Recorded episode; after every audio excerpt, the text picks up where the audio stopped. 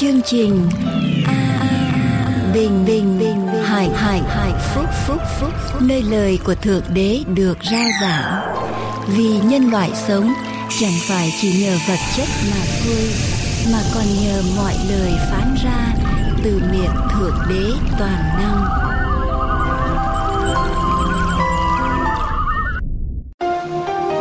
Chương trình An Bình Hạnh Phúc xin kính chúc quý vị một năm mới được tràn đầy ơn phước từ Đức Chúa Giêsu cứu thế và được an bình hạnh phúc thật ở trong đời sống của mỗi cá nhân và toàn thể gia quyến.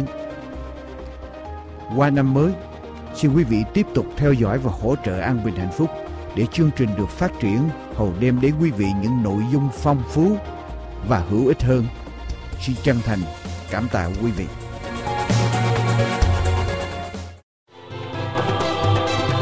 Đây là chương trình An Bình Hạnh Phúc. Một năm ơn Chúa ta tràn hòa và năm tháng trận hoàn toàn. Một năm hăng hái vui trung hòa, tận sức tiến trên nẻo đường. Ôi Chúa chỉ tôn nguồn cứu ân, từ tâm chăm sóc con hoài, từ trong nơi thánh trên dương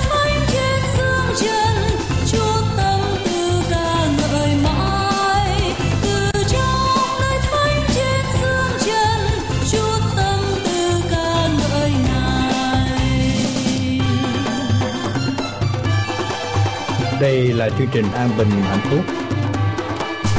Cầu vua trên cao cơ binh trời, ngự ngay giữa dân dự ngài, dìu đoàn con Chúa suốt cả đời, êm ái chung vui lâu dài.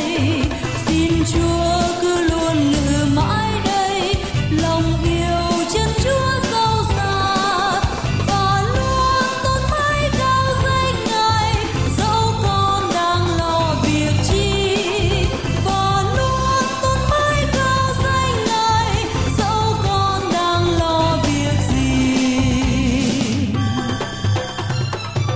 Quý vị khán giả đang theo dõi chương trình An Bình Hạnh Phúc. Một năm ơn Chúa ta tràn hòa và năm tháng trận hoàn toàn. Một năm hăng hái vui trung hòa, tận sức tiến trên nẻo đường. Ôi Chúa chỉ tôn nguồn cứu ân, từ tâm chăm sóc con hoài, từ trong nơi thánh trên dương trần, Chúa tâm tư ca ngợi mãi. Từ trong nơi thánh trên dương trần, Chúa tâm tư ca ngợi ngài.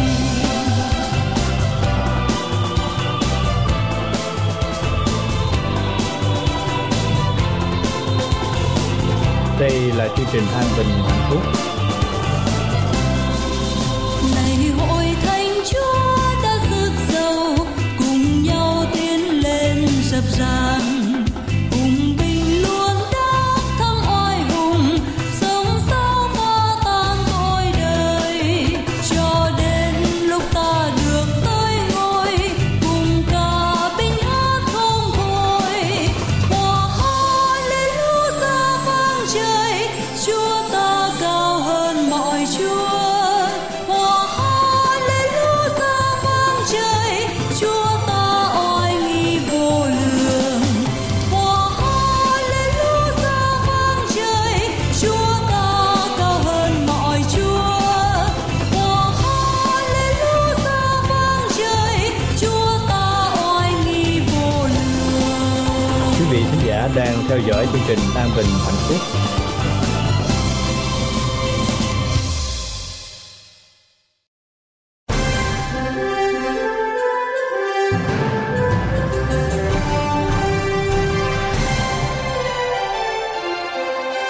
Trước thềm năm mới, toàn ban biên tập An Bình Hạnh Phúc xin kính chúc quý đồng hương một năm mới dồi dào sức khỏe, an khang thịnh vượng, tràn đầy ơn phước và sự chăm gìn bảo bọc của Thượng Đế toàn năng.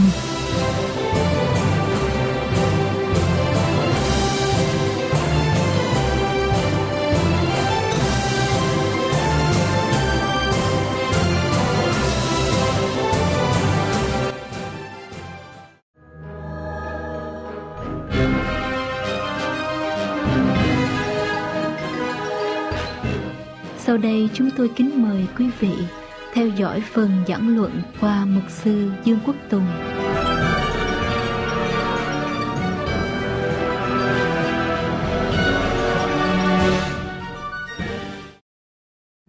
Cái lời Chúa một lần nữa chúng con đến với Ngài là Chúa yêu dấu của chúng con ở trên trời. Chúng con đến với Chúa để thờ phượng Ngài. Và giờ này chúng con tha thiết muốn nghe lời của Chúa. Chúng con tha thiết này xin thần linh của Ngài đổ xuống trên lời của Ngài. Và xin Đức Thánh Linh phán với chúng con mỗi người qua lời của Chúa. Xin ban ơn cho con để truyền đạt lời của Ngài. Con cảm ơn Ngài. Chúng con cầu nguyện trong danh của Đức Chúa Giêsu là đấng cứu thế. Amen. Kính thưa quý vị, đề tài hôm nay tôi gửi đến quý vị là năm mới. Hãy vùng dậy, vùng lên trong năm mới. Năm mới, hãy vùng lên. Nếu quý vị sống ở trong đau khổ, nếu quý vị sống ở trong bóng đêm, nếu quý vị sống ở trong cái hoàn cảnh khó khăn ở trong suốt năm vừa qua, và quý vị không thể làm gì được để thay đổi, và quý vị có lẽ đang chấp nhận, buông trôi và chấp nhận với số mệnh. Thưa quý vị, hôm nay hãy vùng dậy, hãy đứng lên, hãy làm một quyết định có sự thay đổi. Ở trong Kinh Thánh, lời của Chúa, sách Esai đoạn sáu mươi câu một cho đến câu số ba. Esai đoạn sáu mươi câu một đến câu thứ ba, Kinh Thánh nói rằng hãy dấy lên và sáng lòe ra, vì sự sáng ngươi đã đến và vinh quang của Đức Giê-hô-va đã mọc lên trên ngươi.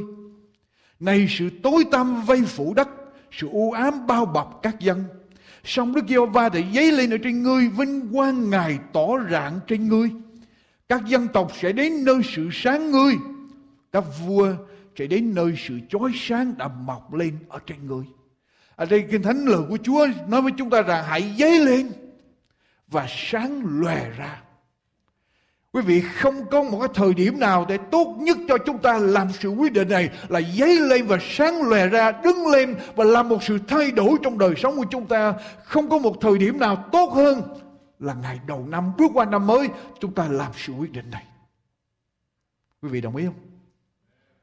Chúng ta cần phải làm sự quyết định để đổi mới trong đời sống của chúng ta. Nếu quý vị cho rằng mình không có điều gì đau khổ, đen tối trong năm cũ, không cần phải thay đổi, đó chính là điều mà quý vị cần phải cầu nguyện để mình thay đổi. Vì đời sống bước đi theo Chúa phải tiếp tục thay thay đổi, tiến tới, không thể đứng một chỗ. Nếu đứng một chỗ chúng ta sẽ bị đi lùi, và chúng ta cần phải làm sự quyết định. Cách đây mười lăm năm, ông Jim Vlock, sáu mươi chín tuổi, ông bị một chứng bệnh gọi là macular degeneration, tức là thị giác bị thoái hóa. Ông không còn lái xe được, không còn đọc báo, đọc sách được, không coi tivi được, và ông không nhìn ra những khuôn mặt, không không nhận diện được rõ ràng khuôn mặt của những người ông gặp gỡ. Ông mới đi đến tìm cách chữa trị ở tại ba trung tâm nổi tiếng nhất ở tại Hoa Kỳ về chữa trị về mắt là Yale University, Cleveland Clinic và Columbia. Các bác sĩ tìm cách để chữa trị cho ông, nhưng không ai chỉ cho ông có cách để cải tiến đời sống của ông. Thưa quý vị, sáu mươi chín tuổi gặp chứng bệnh này, và cho đến ngày hôm nay ông tám mươi bốn tuổi, ông không chấp nhận cái tình trạng tàn tật què quặt của mình. Ông nói rằng tôi có những thói quen, tôi muốn đọc sách, tôi muốn xem tivi, tôi muốn lái xe, tôi muốn chơi tennis, nhưng tôi không chấp nhận mình trở thành bị tàn tật và không thể tiếp tục làm được những điều đó. Sau khi bắt các bác sĩ của các trung tâm nổi tiếng ở tại Hoa Kỳ và trên thế giới chữa trị mà không có thể cải tiến được đời sống của ông, ông với vợ ông bắt đầu đi lục lọi tìm cái cách gì đó để chiến thắng cái tình trạng bệnh tật của mình. Và ông được giới thiệu đến bệnh viện Veterans Health Administration ở tại West Haven, Connecticut. Ông đến đó sáu giờ đồng hồ người ta thử nghiệm. Người ta chỉ cho ông một cách để có thể sống tốt đẹp hơn.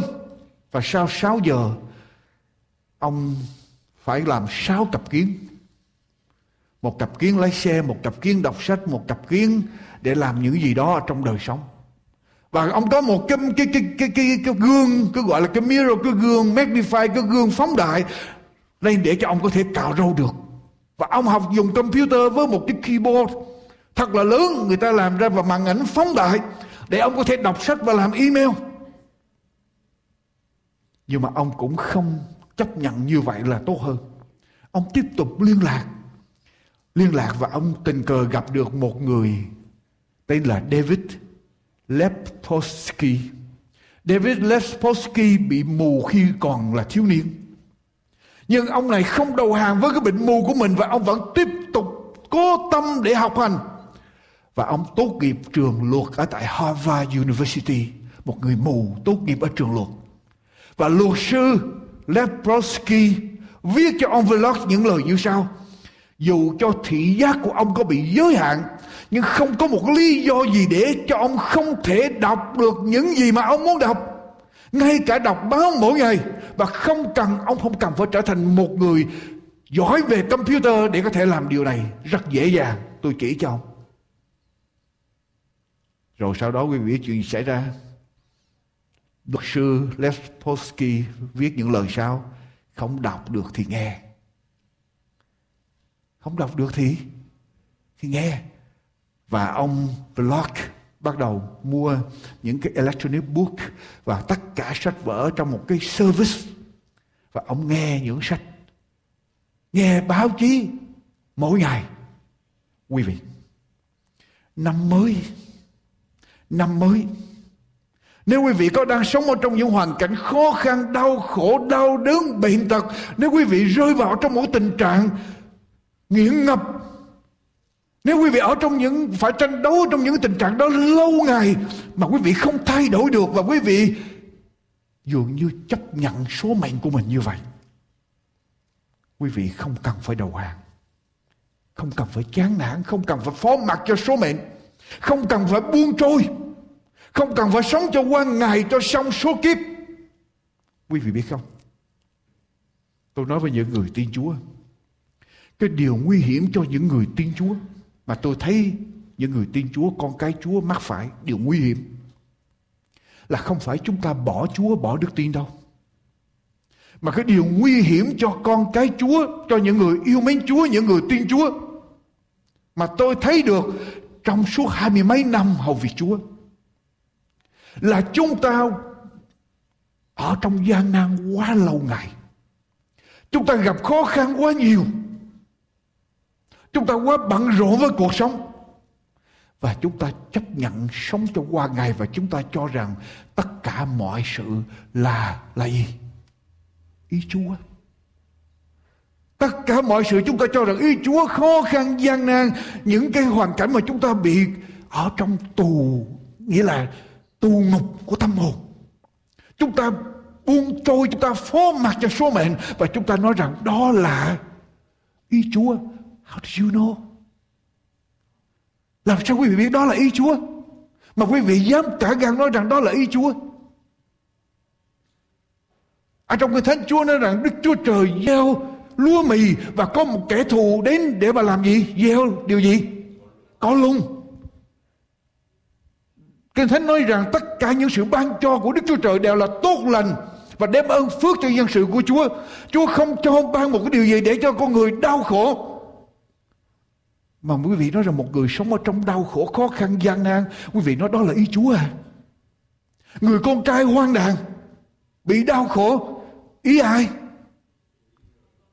Do ý Chúa hả? Người con trai hoang đàn, tiêu xài hết gia tài, ăn đồ ăn của heo cũng không có để mà ăn, đau khổ, thiếu thốn.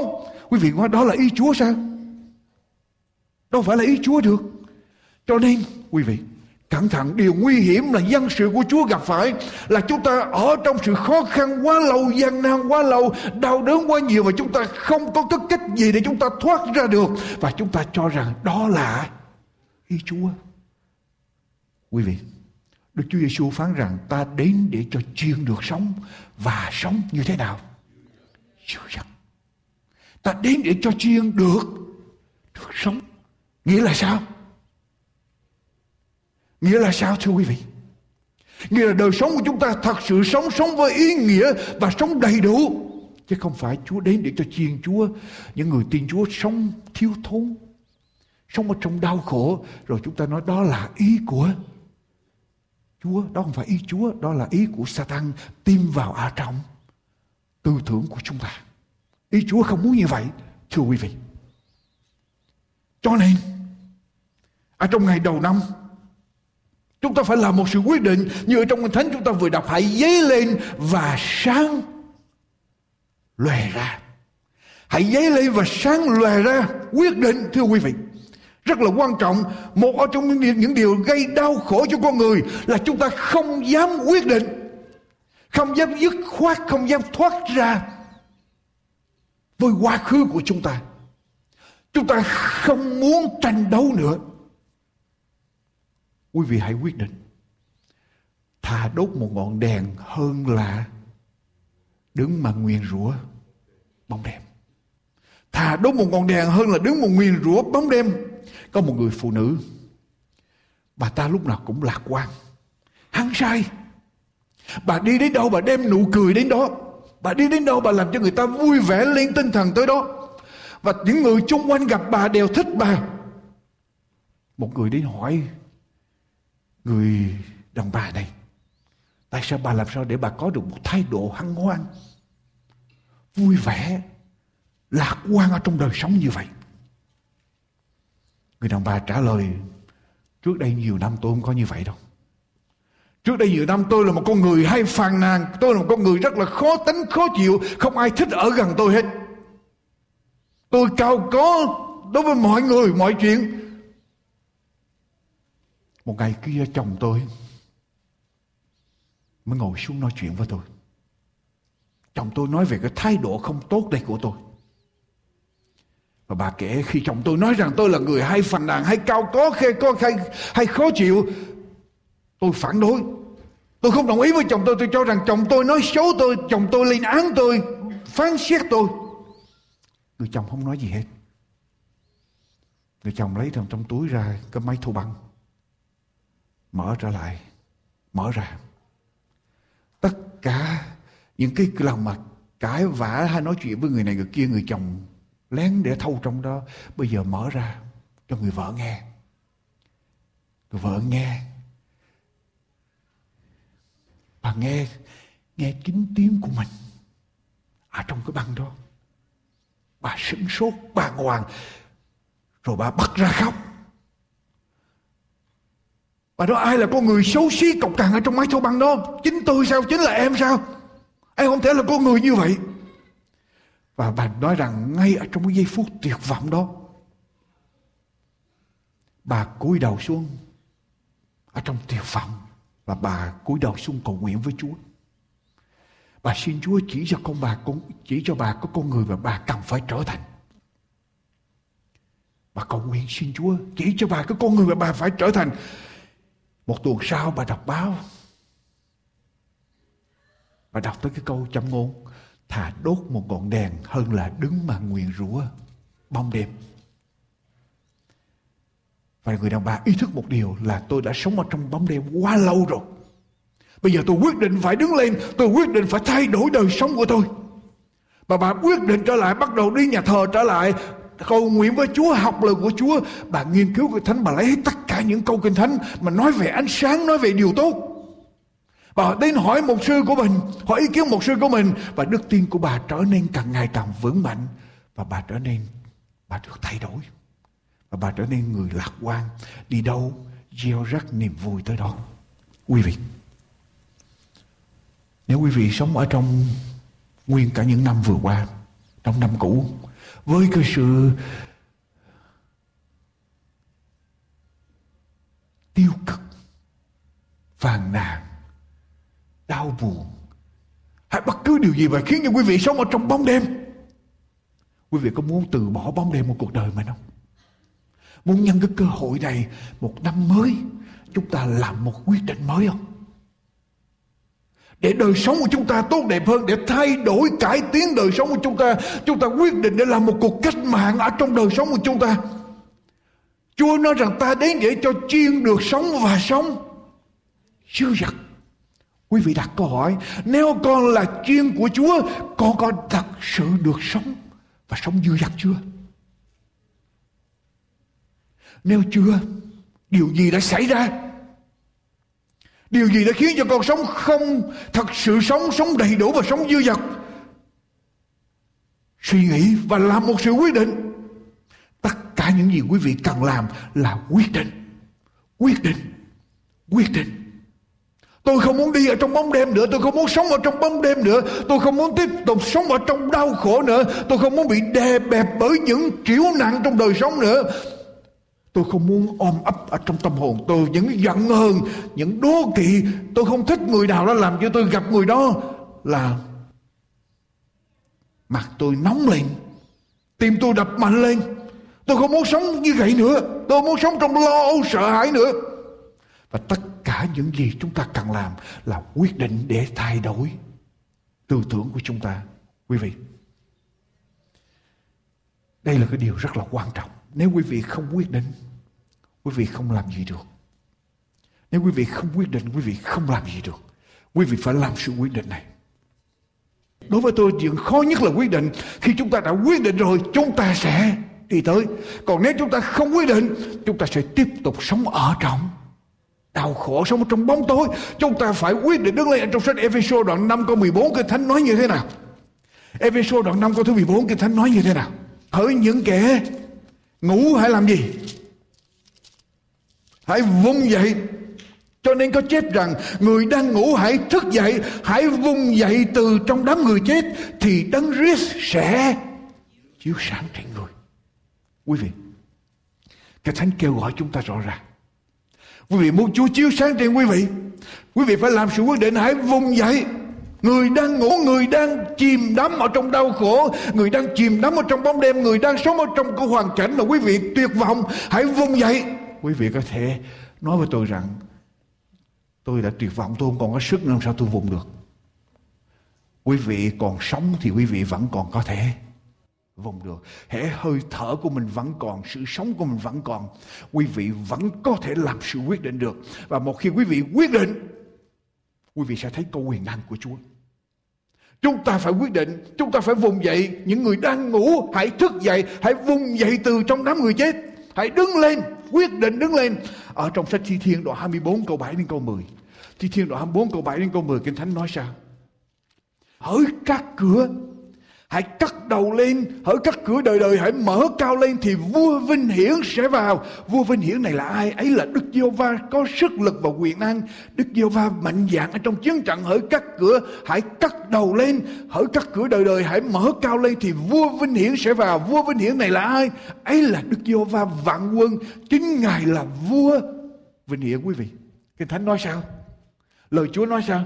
Nếu quý vị muốn Chúa vào trong đời sống quý vị, quý vị phải làm gì? Đứng lên, sẽ quyết định đứng lên, quyết định vùng dậy. Và không có cơ hội nào, thời điểm nào tốt cho chúng ta là ngay đầu năm. Bước vào đầu năm, chúng ta làm một sự quyết định sẽ cải tiến đời sống của chúng ta, phải thay đổi. Chúng ta không chấp nhận để mình trở thành nạn nhân. Quý vị có muốn mình trở thành nạn nhân trong đời sống không? Quý vị có thể mình ăn uống quá lố, ăn uống nhiều quá mình không kiểm soát được. Mình thích ăn nhiều quá, mình không kiểm soát được, là mình trở thành điều gì? Trở thành nạn nhân rồi. Quý vị thích coi phim đến độ mà quý vị không ngủ được, đến độ không ngủ được, thì quý vị đang trở thành điều gì? Trở thành nạn nhân. Và chúng ta không chấp nhận mình làm nạn nhân. Hãy vùng dậy, hỡi các cửa hãy cắt đầu lên, hỡi các cửa đời đời hãy mở cao lên, thì vua vinh hiển sẽ vào. Hỡi những người ở trong đám người ngủ hãy vùng dậy. Nếu quý vị bị ai áp lực để cho mình làm một cái chuyện không đúng theo lời của Chúa, quý vị cũng phải vùng dậy. Nếu quý vị bị tội lỗi làm cho mình nô lệ, hãy vùng dậy thì Chúa ban cho mình sức lực để chiến thắng. Cho nên quyết định trong ngày đầu năm. Ở trong sách Phi-líp đoạn ba câu mười ba đến câu mười bốn nói rằng, tôi làm, tôi cứ làm một việc. Đó là gì? Tôi cứ làm một điều. Nhưng tôi cứ làm một điều. Đoạn ba câu mười bốn câu thứ mười lăm. Nhưng tôi cứ làm một điều, quên lẫn sự ở đàng đằng sau. Quyền lữ sự ở đằng sau và bươn theo sự ở đằng trước. Tôi nhắm mục đích mà chạy để giật giải về sự kêu gọi của Đức Chúa Trời trong Đức Chúa Giêsu Christ. Cho nên năm mới quyết định làm gì? Quên lửng sự ở đằng sau, bỏ lại, vươn lên, quyết định tiến lên, tiến tới cho Chúa, tiến tới trong đời sống. Ở trong Luca đoạn chín câu sáu mươi hai thì nói rằng: nhưng ai đã cầm cày mà còn ngó lại đằng sau thì sao? Không xứng đáng với nước của Đức Chúa Trời. Nếu chúng ta đã đi theo Chúa rồi, chúng ta phải bươn tới trước. Còn nếu không, chúng ta không xứng đáng với nước của Chúa. Cố Tổng thống Hoa Kỳ là Ulysses Grant, khi ông rời chức tổng thống, ông bị phá sản hoàn toàn. Ông còn một xu dính túi. Lý do, khi ông còn là tổng thống, ông giao hết tài sản của mình cho một người bạn, vì ông tin người đó có thể đầu tư và sinh lợi cho ông khi ông về hưu. Nhưng mà người đó lấy tiền rồi bỏ trốn mất. Cho nên khi tổng thống Grant về hưu, không còn có tiền. Ông phải viết hồi ký để tìm cách sinh sống. Nhưng ở trong cái thời gian mà chờ đợi có tiền đó, ông không có tiền để nuôi gia đình của mình. Và ngay giây phút đó, tổng thống Grant, cố tổng thống Grant bị ung thư lưỡi.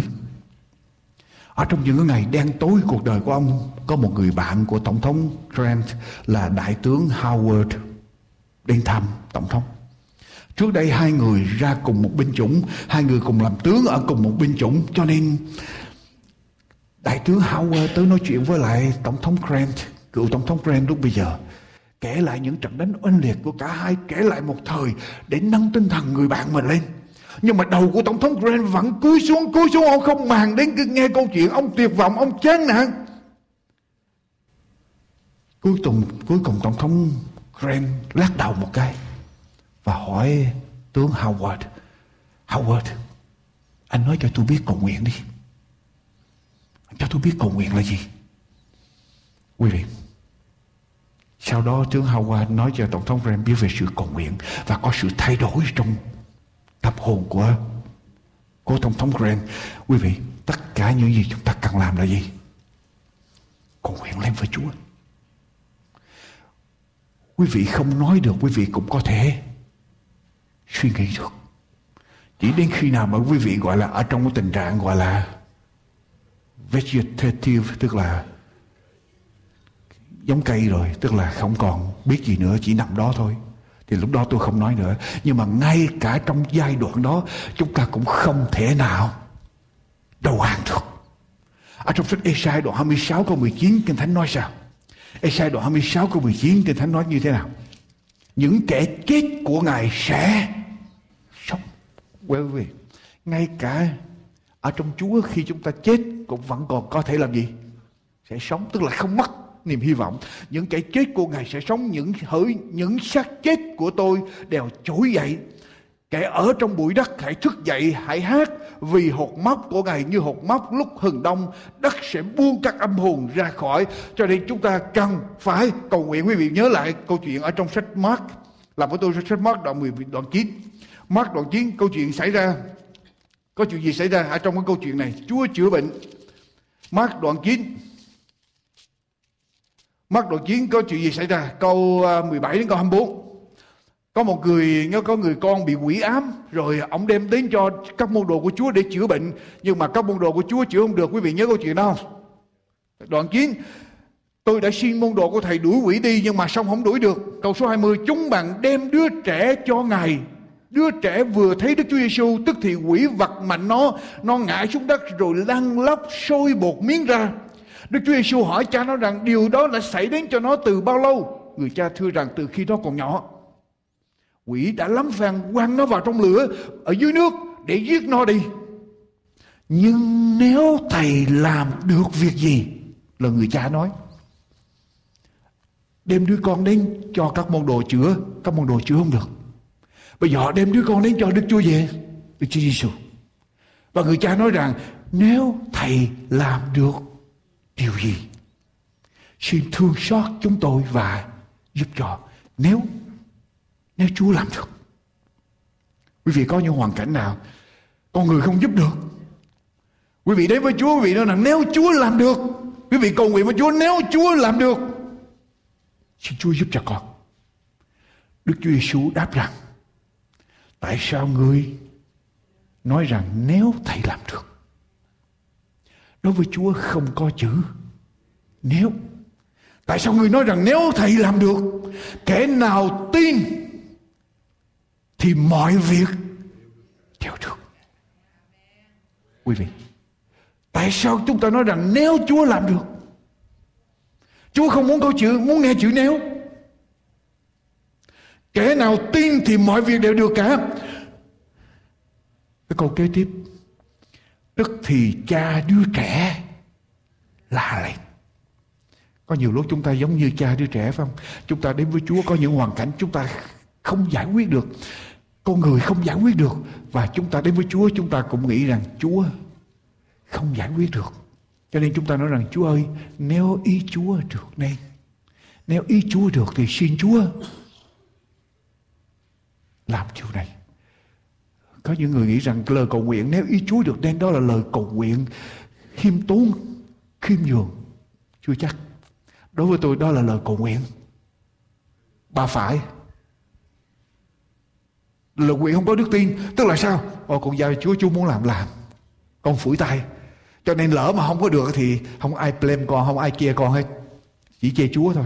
Cho nên nếu Chúa làm được, cái đó là mình đổ trách nhiệm cho Chúa. Chúa nói rằng, sao ngươi nói rằng nếu thầy làm được, kẻ nào tin thì mọi việc đều được cả. Tức thì người cha đứa trẻ la lên rằng, tôi tin, xin Chúa giúp đỡ trong sự không tin của của tôi. Tức là ý Chúa muốn nói sao? Nếu chúng ta đến với Chúa mà chúng ta không tin Chúa đủ để nói rằng, Chúa ơi, xin Chúa làm điều này để giúp con đứng lên, giúp con cải cách đời sống của chúng con, giúp con cải cách, làm một cuộc cách mạng trong đời sống của con, giúp con thay đổi đời sống của con. Nếu chúng ta không đủ tin thì chúng ta đến nói thật với Chúa rằng, Chúa ơi, xin Chúa giúp cho sự yếu đức tin của con. Tức là ban cho con thêm đức tin để con tin ở trong ở trong Chúa. Tôi tin, xin Chúa giúp đỡ trong sự không tin của tôi. Và sau đó có chuyện gì xảy ra? Chúa có chữa không? Chúa chữa lành, phải không? Cho nên ít nhất người cha này làm điều gì? Thưa quý vị, người cha này có đủ đức tin không? Không đủ đức tin. Nhưng mà người cha này thành thật với Chúa, nói là, Chúa ơi, con không đủ đức tin, xin Chúa giúp cho sự không đủ đức tin của con. Bù vào đó để Chúa thực hiện điều này. Cho nên chúng ta cần phải nói, phải cầu nguyện lên với Chúa. Không có đức tin thì xin Chúa có đức tin, yếu đức tin thì xin Chúa thêm đức tin, xin Chúa hiểu trong hoàn cảnh của đức tin của mình. Ở trong sách Luca đoạn mười tám, một câu chuyện khác mà Chúa chữa bệnh. Quý vị nhớ câu chuyện này. Có một người ngồi ở trên đường. Đoạn mười tám câu số ba mươi lăm đến câu bốn mươi ba. Đoạn mười tám câu ba mươi lăm đến câu bốn mươi ba. Người mù ngồi ở trên đường đi đến thành Jericho.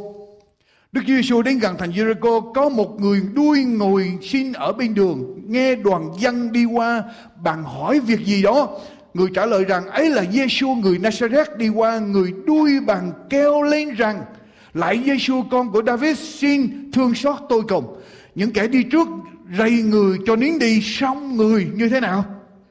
Cần kêu lớn hơn nữa rằng, lại con vua David, xin thương xót tôi cùng. Đức Chúa Giêsu dừng lại, truyền đem người đến. Khi người đuôi lại gần thì Ngài hỏi rằng, ngươi muốn ta làm gì cho? Thưa rằng, lại Chúa, xin cho tôi được sáng mắt. Đức Chúa Giêsu phán rằng, hãy sáng mắt lại, đức tin của ngươi đã chữa lành cho ngươi. Quý vị,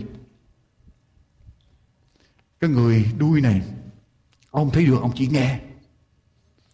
Ông nghe khi người ta nói rằng có Đức Chúa Giêsu, và bây giờ người ta đi theo Chúa rất là đông, tiếng ồn rất là nhiều, mà ông chỉ là một mình ông. Cho nên ông phải la lên, xin Chúa nghe. Ông la lên để cho Chúa nghe, tức là ông cầu nguyện lớn lên để cho Chúa nghe. Nhưng mà khi ông cầu nguyện lớn lên thì người ta lại biểu ông làm gì? Im đi.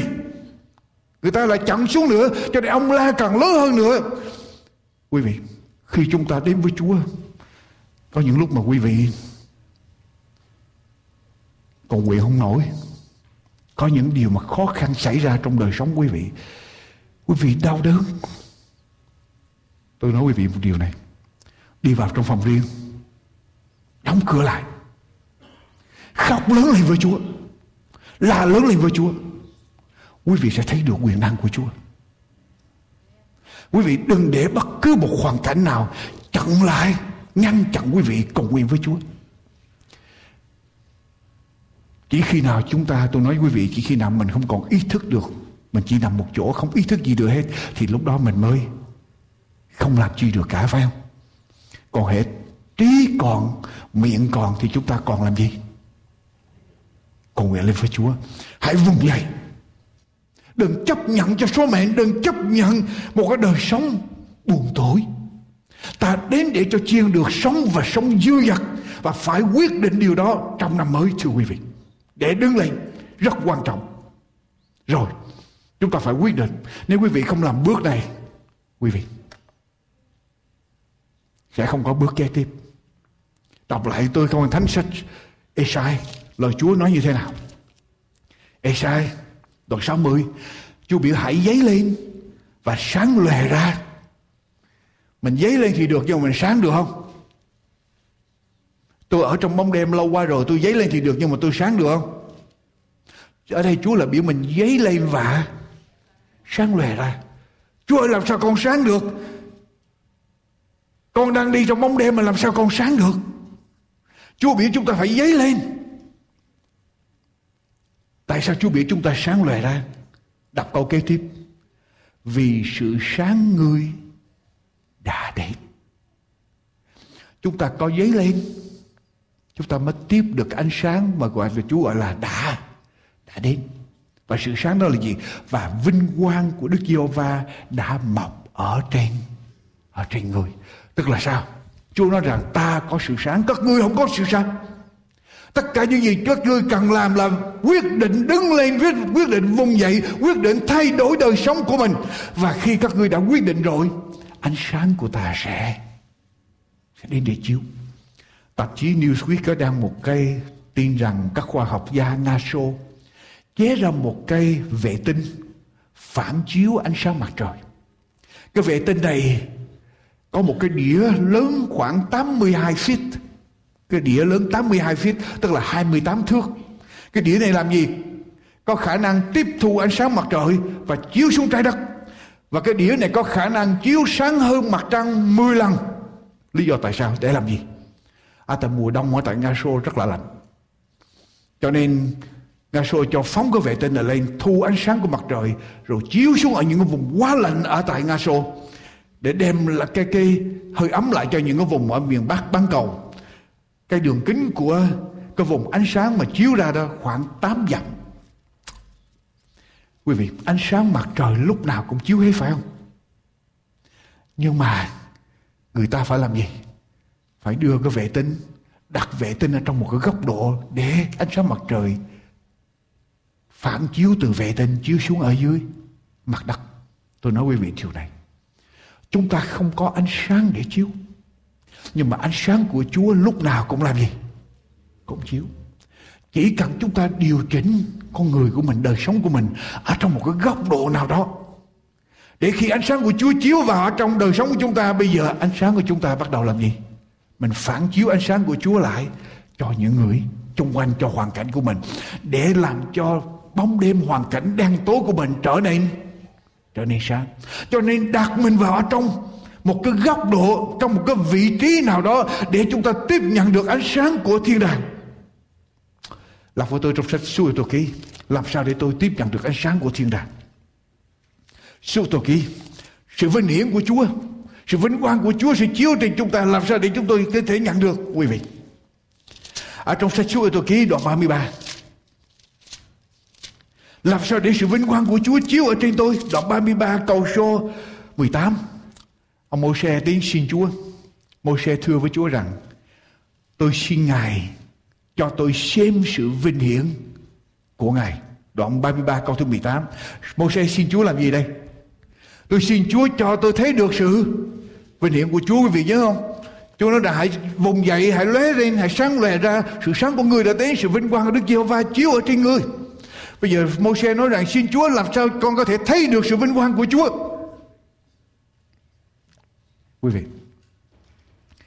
trước khi Môi-se xin rằng xin Chúa cho con thấy được sự vinh quang của Chúa, trước câu đó Môi-se xin điều gì? Đọc lại câu số mười ba, Môi-se xin điều gì?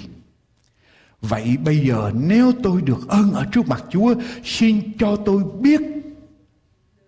Biết biết điều gì? Xin nói lớn giùm tôi, Hội Thánh. Xin cho tôi biết điều gì? Biết đường của Chúa. Biết đường của Chúa nghĩa là sao? Biết lời của Chúa, ý muốn của Chúa, biết kế hoạch của Chúa, biết lời của Chúa. Cho nên Mô-sê nói rằng, Chúa ơi, trước hết cho con biết lời của Chúa.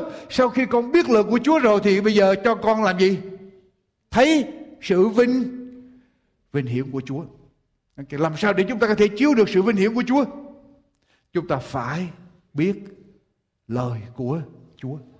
Biết lời của Chúa trước thì sự vinh hiển của Chúa sẽ chiếu trên chúng ta đi theo sau. Lật tới tôi một câu Kinh Thánh nữa.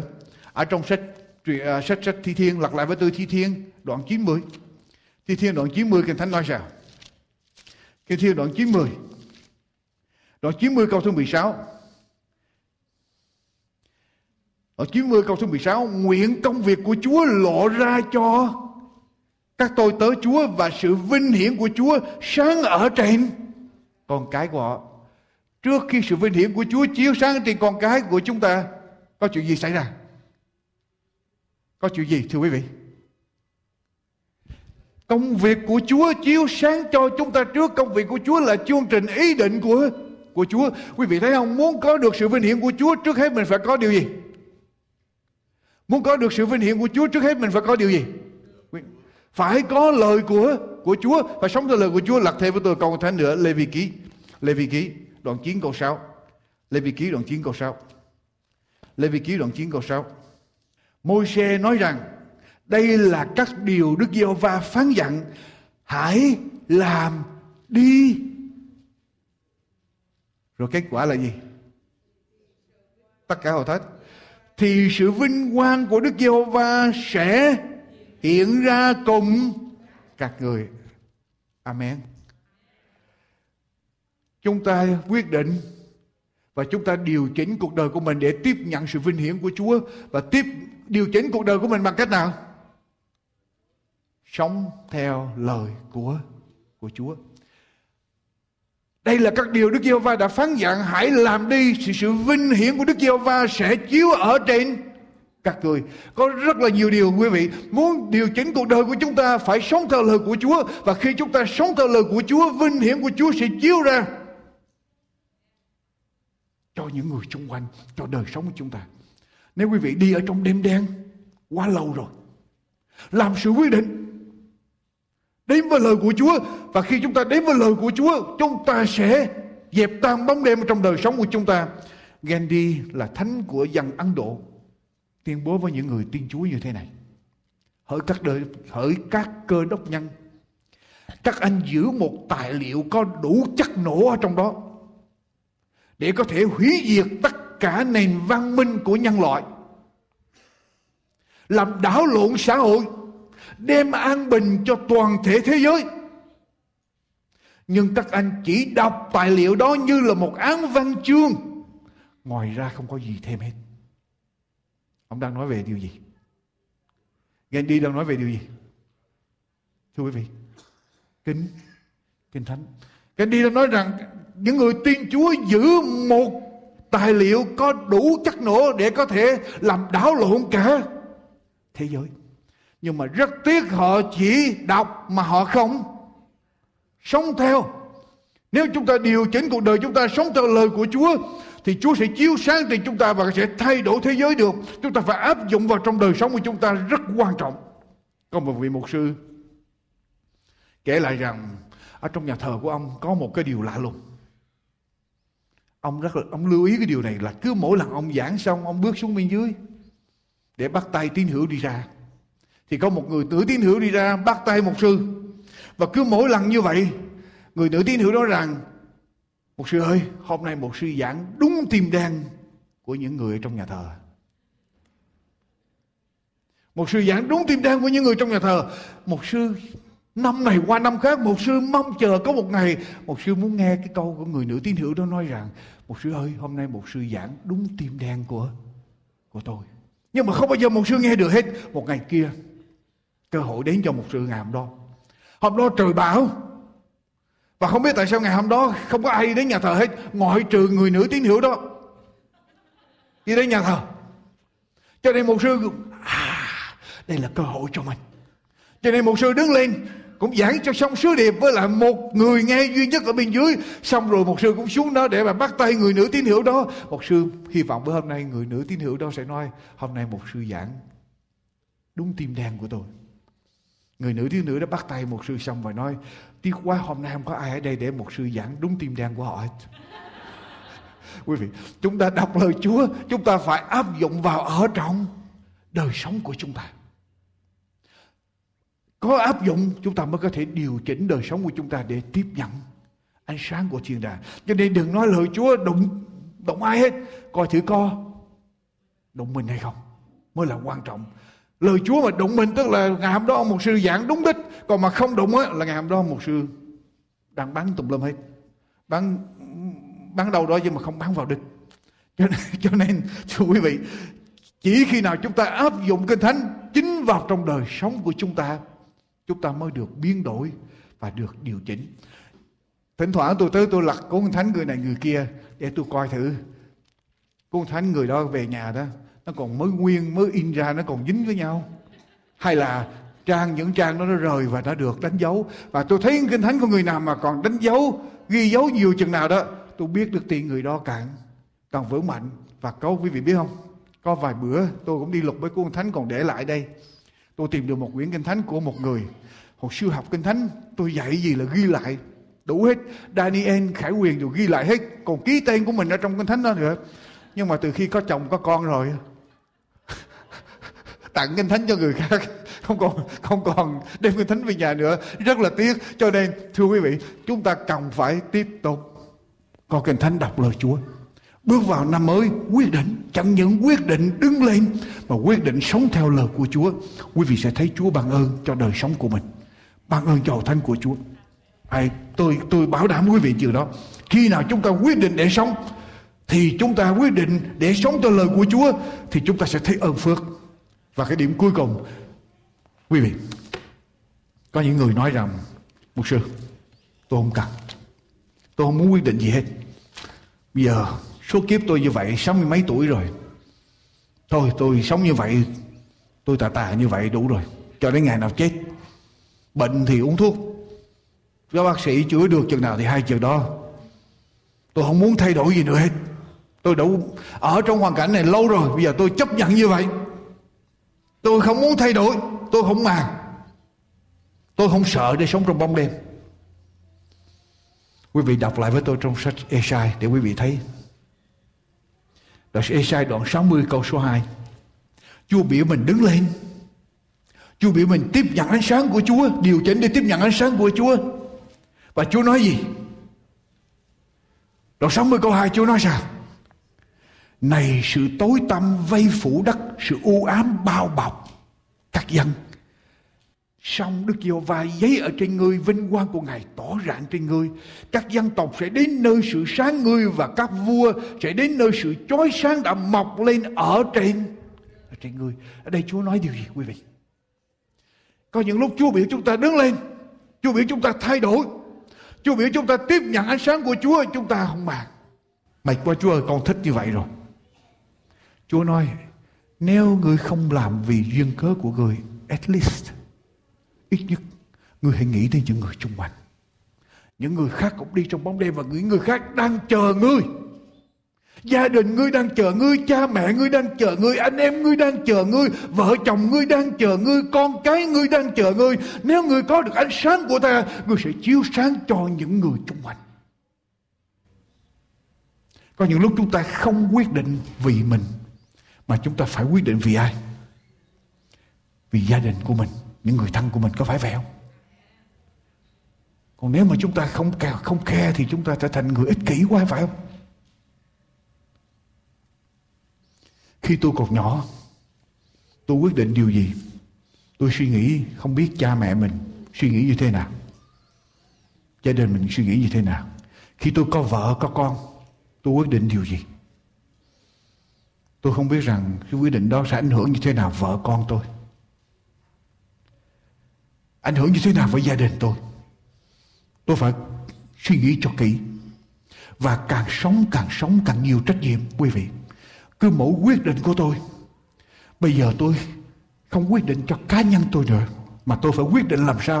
Tôi không biết quyết định này sẽ ảnh hưởng như thế nào hội thánh của Chúa, con cái Chúa ở trong những hội thánh của Chúa, và con cái Chúa, những người nghe tôi ở khắp nơi.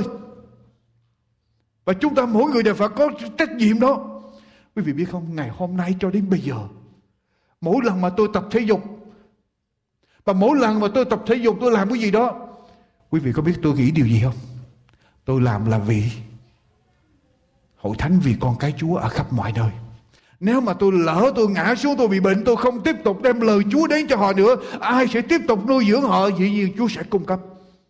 Nhưng mà đó là trách nhiệm của tôi. Cho nên đời sống của tôi ngày hôm nay, cứ mỗi chuyện tôi làm là tôi nghĩ đến hội thánh của Chúa, nghĩ đến con cái Chúa, nghĩ đến những người xung quanh. Mình làm như vậy sẽ ảnh hưởng như thế nào? Và Chúa nói với chúng ta, không ai được sống cho cá nhân của mình. Đừng tìm ích lợi riêng của mình, mà tìm ích lợi của những người xung quanh rồi. Cho nên bước qua năm mới, tôi nói với quý vị, làm sự quy định để thay đổi đời sống của mình. Nếu ở trong năm cũ quý vị một năm có mặt ở nhà thờ một hai lần, qua năm mới này quyết định mỗi tuần lễ đều thờ phượng Chúa hết. Nếu ở trong năm cũ quý vị mười một giờ rưỡi mới có mặt, thì năm mới này quyết định mười giờ có mặt. Nếu trong năm cũ quý vị không đọc kinh thánh, năm mới này quyết định mỗi ngày đều đọc kinh thánh, đều cầu nguyện. Quý vị sẽ thấy ánh vinh hiển của Chúa, ánh sáng của Chúa sẽ chiếu trên quý vị và sẽ chói lòa đến những người xung quanh. Quý vị sẽ thấy đời sống của mình khác. Và nếu quý vị không muốn làm điều đó, please, những gia đình có con cái còn nhỏ, đừng nghĩ tới mình mà nghĩ tới ai? Con cái của mình. Nó cần có môi trường để sinh hoạt, nó cần phải được hướng dẫn ở trong đường lối của Chúa. Hãy vì con cái của mình mà nghĩ, mà quyết định đến với Chúa và hội thánh của Chúa. Thưa quý vị,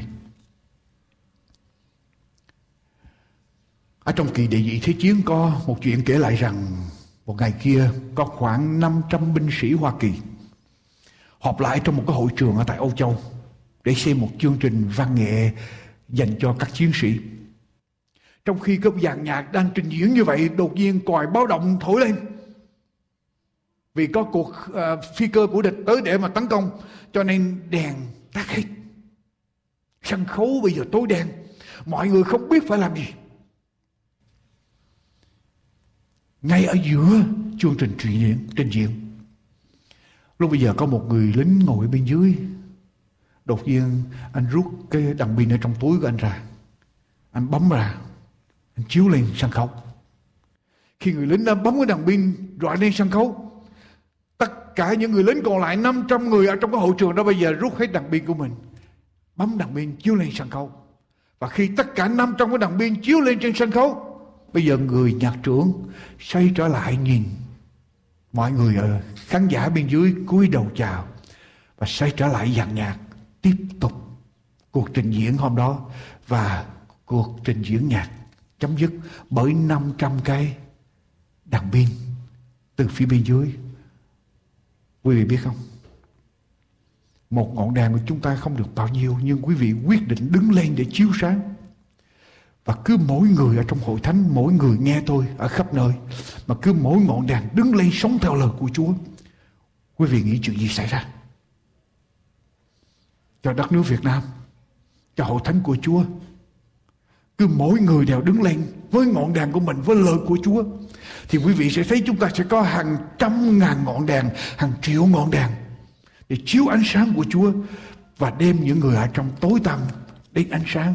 Có phải đó là điều mà Chúa kêu gọi chúng ta không? Thưa quý mà chị, chúng con cầu xin Ngài ban ơn cho tất cả dân sự của Chúa, ban ơn cho những vị khách viếng đang đứng trong nhà Chúa buổi sáng mai hôm nay. Xin cho chúng con quyết định từ giây phút này trở đi, chúng con sẽ đến với Chúa, đến với lời của Ngài, và chúng con sẽ sống theo lời của Chúa bởi quyền năng của Chúa Thánh Linh giúp đỡ chúng con, hầu cho ánh sáng của Chúa sẽ chiếu ở trên chúng con, phản chiếu qua đời sống của chúng con đến những người xung quanh, đến gia đình của chúng con, những người thân yêu của chúng con, để nhiều người được biết đến Chúa. Chúng con cảm ơn Ngài rất nhiều. Lạy Chúa ban ơn cho hội thánh của Chúa và dân sự của Ngài ở khắp đó đây. Sẽ là một năm chúng con tiến tới mạnh mẽ hơn cho danh của Chúa và đem đạo của Chúa ra khắp nơi. Chúng con cảm ơn Ngài. Chúng con cầu nguyện ở trong danh của Đức Chúa Giêsu là Đấng Cứu Thế. Amen. Thưa quý vị, niềm ao ước của chương trình An Bình và Hạnh Phúc là được thấy quý vị biết và tin nhận Đức Chúa Giêsu làm chủ, làm Chúa cuộc đời của mình, cũng như biết được lẽ thật trọn vẹn của Ngài, hầu sống theo trên con đường đi theo Ngài. Thưa quý thính giả thân mến, có Chúa trong tâm hồn mình là có tất cả những gì chúng ta cần trong đời sống. Có Chúa là tìm được thiên đàng của hạnh phúc. Được làm con của Chúa là phước hạnh lớn nhất của đời người. Thưa quý vị, quý vị còn chần chờ gì? Hãy nhận lấy cơ hội trong giây phút này. Hãy mời Chúa vào trong tâm hồn của mình. Hãy cúi đầu và nói với Chúa rằng: Lạy Chúa, xin bôi xóa hết mọi sự vi phạm của con. Lạy Chúa, xin tiếp nhận con làm con của Ngài.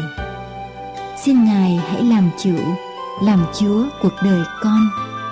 Xin ban cho con tấm lòng mới, nguồn lực mới để sống theo lời Ngài.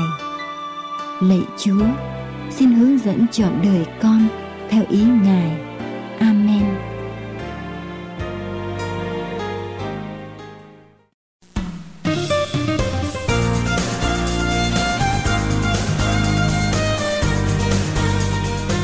Quý vị thân mến, Sấm Truyền Tầm Thế là tài liệu nghiên cứu Kinh Thánh được nghiên cứu và trình bày rất công phu để giảng giải lời tiên tri về ngày cuối cùng, cùng dựa trên những dự ngôn trong Kinh Thánh cũng như những sử liệu chính xác cùng các tài liệu văn hóa vô cùng giá trị.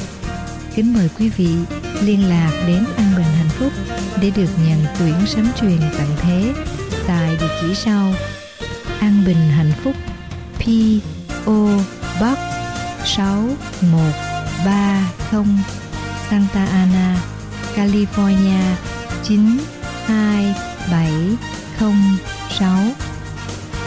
pê ô Box sáu một ba không, Santa Ana, California chín hai bảy không sáu, hay điện thoại một tám tám tám chín không một bốn bảy bốn bảy, một tám tám tám chín không một bốn bảy bốn bảy. Chân thành cảm tạ quý vị đã dành thời giờ để theo dõi chương trình hôm nay.